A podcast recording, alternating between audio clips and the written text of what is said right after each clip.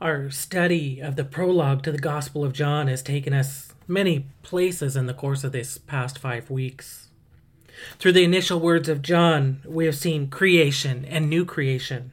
We've explored salvation and sanctification. This morning, though, I place the text before us one final time before we return to our study in Colossians next week. And I call upon us to now see eternal death and eternal life. So please take your Bibles and turn with me to the book of John, the Gospel of John, chapter 1. And I want to bring to you the final part of the message that I have titled Living a Sustained Life in Christ, Enjoying the Gift of Christ. And please stand for the reading of God's Word. John chapter 1, beginning in verse 1, we read, in the beginning was the Word, and the Word was with God, and the Word was God. He was in the beginning with God. All things were made through him, and without him has, was not anything made that was made. In him was life, and the life was the light of men. The light shines in the darkness, and the darkness has not overcome it. There was a man sent from God whose name was John. He came as a witness to bear witness about the light, that all might believe through him. He was not the light, but came to bear witness about the light. The true light, which gives light to everyone, was coming into the world. He was in the world, and in the and the world was made through him. Yet the world did not know him. He came to his own, and his own people did not receive him. But to all who did receive him, who believed in his name, he gave the right to become children of God, who were born not of blood, nor the will of the flesh, nor the will of man, but of God. And the Word became flesh and dwelt among us, and we have seen his glory. Glory is the only Son from the Father, full of grace and truth. John bore witness about him and cried out, This was he of whom I said, He who comes after me ranks before me, because he was before me. For from his fullness we have all received grace upon grace. For the law was given through Moses, grace and truth came through Jesus Christ. No one has ever seen God, the only God who is at the Father's side. He has made him known. You may be seated.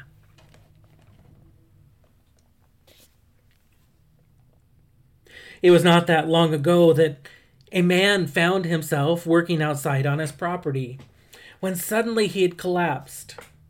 His leg had given out, and uncertain of what to do, he attempted to make his way toward the, towards his house, only to discover that part of his body did not work. He only had use of one side. Uncertain of what to do, he had noticed a trailer not too far away. And thinking that he could pull himself up on that, he decided to try and scoot his way in that direction. But with only part of his limbs working, the best he could do was struggle along, dragging himself through the grass and the gravel. Tearing into his skin, it, he made very little progress. There was no phone nearby, his wife had been gone for an errand at that moment. And at this time, he was really uncertain of what was taking place, what was occurring. So the best he could do was to wait for her to return. It's easy to ask what if his wife had not come home? Or what if she doesn't come home soon enough? The consequences could be catastrophic. I find myself asking the same question about Christ. What if Christ had not come? Last week I asked you to consider the opposite question. What if Christ had come? It was William Stead who asked, What if Christ had come to Chicago? And so I compelled us to consider, well, what if Christ had come here? But now, now I ask you to consider what if Christ did not come? What do we miss when we miss Christ? The prologue of John gives us some answers. Verse 3 tells us in, in chapter 1, verse 3 of John, tells us that without Christ there is no creation, because by him all things were made that were made. The next verse tells us more, saying that he is light. And so without Christ there would be no light. And then verse 5 says that the light will overcome the darkness. That's hope. And so without Christ, there is no hope. Because he was a creator of creation, without Christ, there's no physical life. And because verse 4 says that Christ is light, without Christ, there's no way to sustain life. And if verse 5 is our hope, without Christ, there is no enjoyment of life. All of these points point to one thing without the coming of Christ, there is no life. There is no physical life, there is no spiritual life, and there is no eternal life. But because Christ has come, life has come. Remember what it says in Colossians chapter 1. Because Christ has come, we have physical life. And then we come to Colossians 1 16 and 17 and read, For by him all things were created, in heaven and on earth, visible and invisible. Whether thrones or dominions or rulers or authorities, all things were created through him and for him. And he is before all things, and in him all things hold together. So not only did Christ create life, but according to this verse, he sustains life. So we not only exist because of Christ, but we continue to exist. Because it is he alone who holds all things together. If you jump down to verses 20 and 22 in that same chapter, Colossians chapter 1, you'll see that because of Christ, we also have a spiritual life, and that is an eternal life as well. They read, beginning in verse 20, and, and through him, through Christ, to reconcile to himself all things, whether on earth or in heaven, making peace by the blood of his cross. And you, who once were alienated and hostile in mind, doing evil deeds, he has now reconciled in his body of flesh by his death in order to present you holy and blameless and above reproach before him. Had Christ not come, we would not have restoration and reconciliation. Therefore, it should be incredible to realize that because Christ has come, we one day will enjoy the fullness of life. Because we will one day enjoy the fullness of God, which is then experienced through the fullness of Christ. We look to this future because in it we will enjoy exactly what is described in Revelation that is a place with no more tears. And death shall be no more, it says. Neither shall there be mourning, nor crying, nor pain anymore, for the former things have passed away. The glorious nature of heaven is, is further captured in, in Revelation 21 by these words from John And I saw no temple in the city, for its temple is the Lord God, the Almighty, and the Lamb. And the city has no need of sun or moon to shine on it, for the glory of God gives its light, and its lamp is the Lamb. By its light will the nations walk. And the kings of the earth will bring their glory into it, and its gates will never be shut by day and there will be no night there. They will bring into it the glory and the honor of the nations. It is here that we find the greatest satisfaction in life because we will be fully satisfied by the presence of God. The coming of Christ, though, had another extraordinary effect. We don't have to wait until the future to fully rely upon or enjoy God.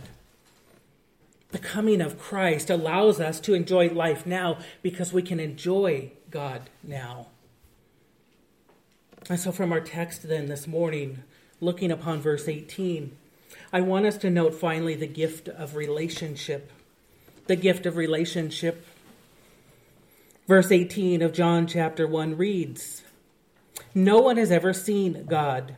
The only God who is at the Father's side, he has made him known. No one has ever seen God, it says. That's a slightly tragic statement. Because think about what is lost when God is not known, when God is not seen. The most obvious answer is that we lose all moral order of society. That's not an untrue statement, but it doesn't capture the essence of what is missed because it doesn't capture the essence of God. Consider who God is. John 16, 13 stipulates that, that God is truth, or Christ specifically is truth. So the logical conclusion is that if Christ does not come, we do not know truth. Psalm 103:8 says God is good. By that same reasoning, then, if Christ does not come, we do not know what goodness is. 1 John 4 8, God is love. So consider that if Christ does not come, we don't understand love. We could go on through the list of God's attributes.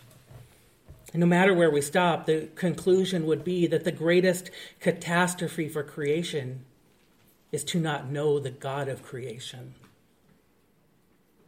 But the verse in, in John doesn't leave us disappointed. It actually offers some hope because it says, though no one has seen God, when we look, there is one who has been at the Father's side. He is called God also here. That is God the Son, Jesus Christ. So no one has ever seen God the Father, but at his side is God the Son, who has done what? According to our text, it says he has made him known. This is the gift of revelation. God the Son revealed God the Father by becoming flesh to dwell among us. That's what we study on Christmas Day in verses 14 and 15. No one is more qualified, no one is more equipped to reveal God the Father than God the Son, because no one knows the Father as well as Jesus Christ does. And so it's the endeavor of God the Son to reveal the essence of God the Father. In his commentary on this passage, J.C. Ryle writes In Christ's word and deeds and life and death, we learn as much concerning God the Father as our feeble minds can at present bear. Jesus Christ has made God known. And he does so persuasively, precisely, and perfectly. The implication of this is that he has made God known. It's though he has made God known, he does so in a way that we can understand more accurately. It's said in Scripture in Hebrews chapter 1 that God has been known and made himself revealed in various ways. He's spoken to us at various times in various ways. But now that fullness of revelation is seen in the fullness of Christ. He is the revelation of God. And it's by this revelation of the Son that we have a relationship with the Father. Our relationship with God the Father begins with Christ's relationship with the Father. If Christ was not God, his divinity would have been insufficient. If Christ was not with God, his doctrine would be incomplete or inaccurate. And if Christ was not from God, his duty would have been ineffective. Without that description of Christ, this description here in our text, as the one who is at the Father's side, there's no good news. There's no salvation because there's no redemption and, and restoration. But thankfully, we have that phrase that he is at the Father's side. That's a Hebrew idiom or a common phrase to the Hebrews to represent intimacy. It's the same phrase used to describe John when he's at the Last Supper in John 13 23. At that point, Jesus has just washed the disciples' feet and they've gathered and come together to the table for the Passover meal. And it's the scene is set as they sit down in verse 23 this way. It says, One of his disciples, whom Jesus loved, who we know to be John, one of his disciples was reclining at the table at Jesus' side. More literally, that refers to being in the lap. So when we look at our text here in John chapter 1, and it says Jesus is at the Father's side, it comes out as Jesus is in the Father's lap. Two individuals could not draw any nearer to one another than to crawl up into the lap of someone else and reside there. Such a position demonstrates a familiarity with one another. This is not a position you take with a stranger. It's not even the posture of two people who know one another well. This is the closeness of two people who are familiar with one another. They know the intimate details of one another, not just their background, but who they are, as in who they are in their character, in their personhood. There's a familiarity. This position also demonstrates a confidence or a trust. It's like a child who trusts father or mother, and the child then trusts and crawls into the lap of the parent without fear of repudiation or rejection, but in confidence that the child will be loved. It's also a position that demonstrates an affection. There's a love for one another. It's like a wife who places herself in her husband's arms, expecting to be wrapped in those arms of love and feel the presence of her husband there and the presence of his love for her. This is what we see in the relationship between God the Son and God the Father. There is no relationship more perfect, more pious, or more pure than the relationship between God the Father and God the Son. This is a type of relationship that humanity, every single one of us, pursues. What the Trinity has in their deity, we pursue in our humanity. We look for a relationship to be perfect and to be pious and to be pure. We long for our relationships, whether with friends or family, with our spouses, with our children, whoever may be. We long for them to be perfect, to be without conflict or contention, without disruption or disrespect. But of course, sin has made that impossible. We seek relationships that are pious, that are holy, sanctified, and sanctioned by God. And we seek relationships that are pure, free from manipulation, in which we can trust the other person's manners and motives. The reason the relationship between the Trinity is perfect, pious, and pure is because every member of that Trinity is perfect, pious, and pure. There's actually a great lesson in that, that the character of our relationship is determined by the character of our nature. But that's probably another discussion. The emphasis on the text here is on the relationship between God the Father and God the Son. And we find a relationship that is uniquely special. It's a relationship that is more profound and more personal than any relationship you and I have ever experienced. You know what makes us so special, though?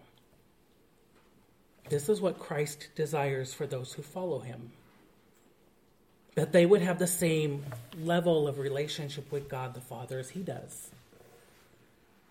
And they can, and the reason they can is because of Christ.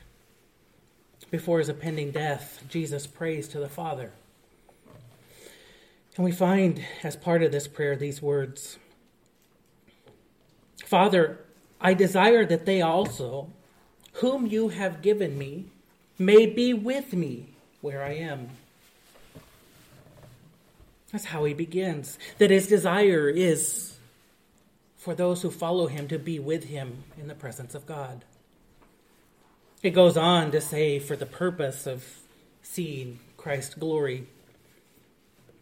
It says, Father, I desire that they also, whom you have given me, may be with me where I am, to see my glory, that you have given me, because you loved me before the foundation of the world. O righteous Father, even though the world does not know you, I know you. And these know that you have sent me. I made known to them, Revelation again, I made known to them your name, and I will continue to make it known, that the love with which you have loved me may be in them and I in them. The prayer of Christ is for believers to be in the presence of God. And then there are two purposes given one, to see the glory of Christ, and two, to know God the Father. Isn't that the effect of Christ coming? That people in the world would know the God who created the world? In the past, God has been seen in theophanies, in visions. Isaiah speaks of seeing the Lord upon a throne with a robe that filled the temple in chapter 6 of his book. John notes of hearing Christ call out like the voice of a trumpet and seeing the glory of Christ in Revelation chapter 1. These are visions and theophanies. The people of Israel saw the Lord as a pillar of a cloud who led them through the desert. And then Moses, of course, in Exodus 33, that we've referred to multiple times recently, saw the glimpse of the Lord through his goodness.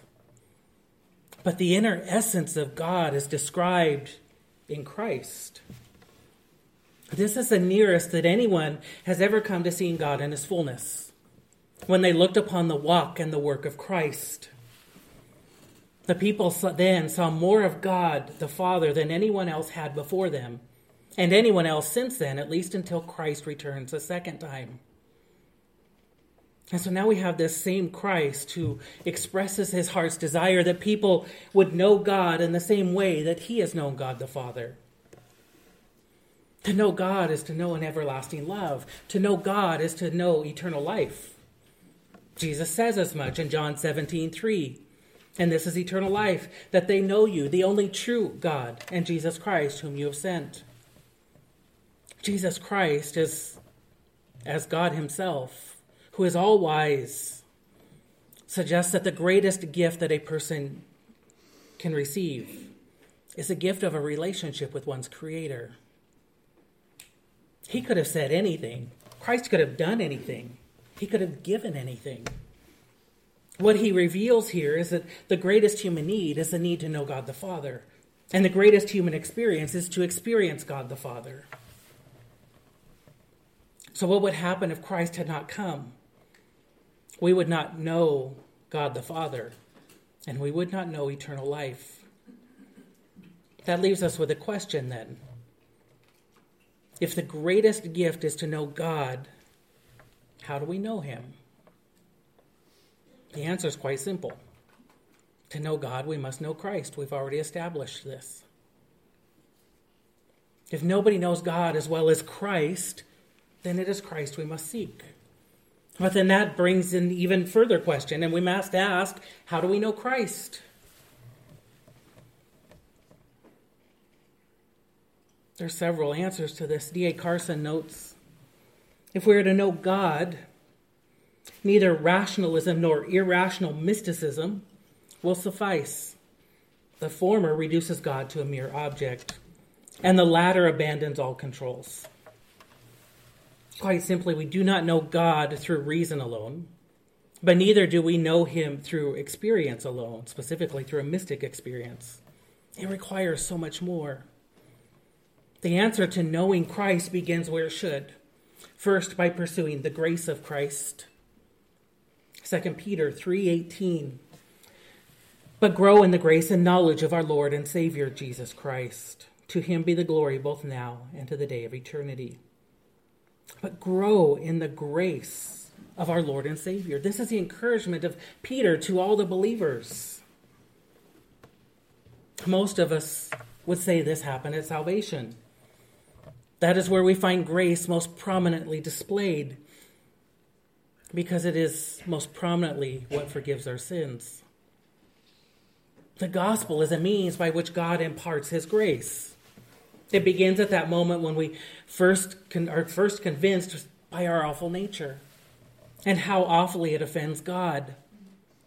And then we begin to recognize the condemnation it deserves. And, and then from there, the, realization of all that begins to drive us to our knees in repentance and forward to trust in the forgiveness of our sins. And finally, to confess Jesus Christ as Lord. It is at that moment that we experience the greatest grace of all that we could ever experience, at least here the forgiveness of our sins. All our past sins, all our present sins, and even all our future sins are overcome, treated as though they never occurred. This is the greatest expression of the grace of Christ. When we should have received condemnation, we received exoneration. And apart from this grace, indeed, there's no relationship with God the Father. But that can't be the peace that Peter's referring to. Because he says here to grow, to be rescued from our sins is a one time event. Once saved, always saved. It's eternal security. But Peter writes, grow in the grace, as though this is an ongoing action. That's not a one time event. If grace is the unmerited God, uh, favor of God given to us by Him, how do we grow in it? By creating opportunities for spiritual growth.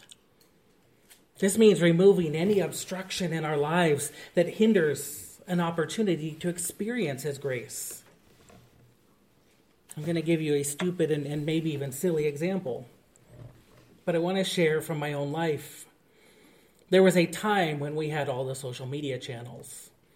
Part of it was to keep in touch with people while we were overseas, and part of that was also to, as a means to interact with readers on the blog. Over time, though, I found myself getting more and more angry and frustrated. I was really incensed by the superficiality of social media. I was frustrated by the lack of thoughtfulness. And the most difficult thing was just to see the open hostility of it all. The end result is we finally made the decision just to get rid of it all. It was no longer a means to experience the grace of God. And so it made more sense to remove it from our lives than to continue on. Social media has a twofold effect. Rather than supplement our relationships, now it seems to supplant them. The second thing is that it seems to cause people to reveal things more quickly and more fully than they would have previously. You can do it quickly without any thoughtfulness that a conversation would require. And so for me, it began to diminish the grace of God rather than develop it. So we got rid of it. It obscured that grace.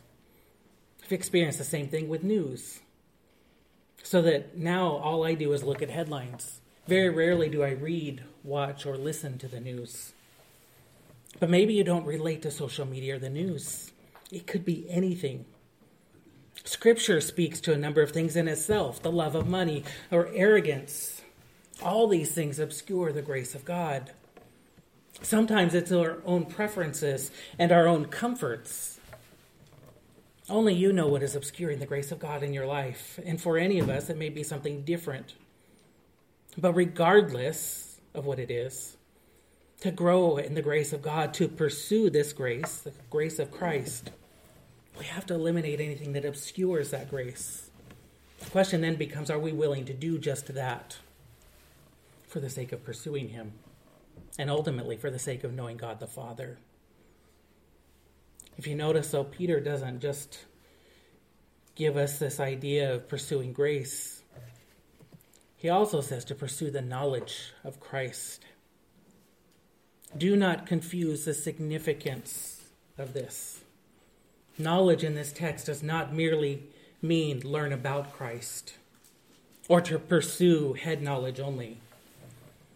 The idea of growing in the knowledge of Christ is growing in a relationship with Christ. How is this done? John, in his first epistle writing, explains how this is done. He says, And by this we know that we have come to know him if we keep his commandments. That's just a reinforcement of a truth that was written centuries earlier by Solomon. We read it in our scripture reading this morning from Proverbs chapter 2 Verses 1 and 2 say, My son, if you receive my words and treasure up my commandments with you, making your ear attentive to wisdom and inclining your heart to understanding. Verse 5 Then you will understand the fear of the Lord and find the knowledge of God. From the Old Testament to the New Testament, knowing God, more specifically, knowing Christ, is equaled with obedience to Christ. This seems like a strange thing to link our knowledge with Him with our obedience. But consider the effects of the Lord's commands. First, they cause us to comprehend our need for Christ. When we look at the Lord's commands, it reveals how much we fall short, specifically, how we fall short of His holiness. And thus, it points us to our need for the saving work of Christ. Second, they cause us to comprehend the character of God. Each of the Lord's commands expose his character. As an example, they expose his goodness. And when we walk in them, we then experience that goodness because we understand how those commands are meant for our good. We begin to see how much better it is to obey rather than disobey because we experience the goodness of the Lord in that obedience. In the same way, they express His holiness as another example and cause us to be pleased by that holiness. And so the commands reveal the character of God. Obedience to them then causes us to experience the character of God. Finally, they cause us to trust God. Because they show us the character of God, they provoke us to trust Him. It's kind of like a child who chooses to obey his parents. The more he obeys, the more he realizes his parent is doing something for the child's good. So, as an example, when we obey, we experience His goodness. And then we realize He's good. And so we begin to trust God more. It's a cycle. The more we experience God's goodness, the more we realize we can trust Him. And the more we trust Him, the more we can see His goodness. When we know the commands of Christ, we know Christ because it shows our needs, it reveals His character and it causes us to trust Him. So we know Christ by pursuing the grace of Christ. We know Christ by pursuing the knowledge of Christ. Let me add one final thing to that. We know Him by pursuing the will of Christ. Paul exhorts the Colossians in chapter 1, verse 9. And so, from the day we heard, we have not ceased to pray for you asking that you may be filled with the knowledge of his will in all spiritual wisdom and understanding. The most noble endeavor of a follower of Christ is to follow Christ. It's also the most difficult endeavor. Sometimes Christ asks us to do very difficult things, at least from our earthly perspective. But this is where a pursuit of the knowledge of Christ is necessary. If we've seen his goodness, at least in those straightforward aspects, and trusted Him then, it's easier to follow His will in the more complicated things and the more difficult tasks. Our relationship with God the Father is dependent upon Christ's relationship with God the Father. Because they have a relationship, we can have a relationship. Sinclair Ferguson has said, We tend to be a generation of Christians who major on minor matters but do not seem to possess the true measure of the gospel in the knowledge of God. We do not really know God. At best, we know about Him. The gift of Christ is a gift of relationship, so that we not only know about God, but indeed we would know God. Earlier, I told you the story of a man who found himself in a predicament. Alone and unable to use part of his body, all he could do was wait. What was later revealed is that the man had suffered a stroke. His wife had gone to town for lunch with a friend and had some other errands to run. It was not known when she would come home. What happens if she doesn't come? It's a loss of life. Even if he had survived physically, it could have likely altered his life It could have limited his ability to communicate or take away his capacity to care for his property, his wife, and even himself. And so it would have been the loss of the enjoyment of life. Thankfully, the story doesn't end there for that man. Though she had several errands to run, his wife came home very quickly, feeling prompted actually to forego her errands and come directly home after lunch. While pulling up the driveway, Carol could see Mel laying on the ground. It wasn't until she had reached him, though, that she probably understood the full extent of what was happening. So she quickly summoned help, finding a neighbor, calling an ambulance, and getting somebody there because she showed up at the right time. Mel was attended to quickly. He was given the medication he needed. And now we can sit here as a congregation and praise the Lord for his gift of life to both of them. I speculate a little bit here to say that if she had not come, though he would have had physical life, it perhaps would have lost some quality of life, some enjoyment. This is what it is with Christ. It was Jesus who said, I have come that they may have life and that they may have it abundantly. Had he not come, we could have lost the enjoyment of life, a quality of life, because we would have lost the gifts of Christ that we've talked about. First, we would have lost the gift of revelation that we saw in verses 14 and 15. If Christ reveals God, it's He who does this.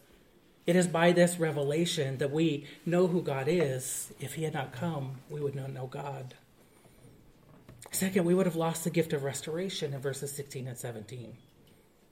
We would lose this great plan of salvation that the Lord wisely and willingly instituted to rescue sinners like you and I.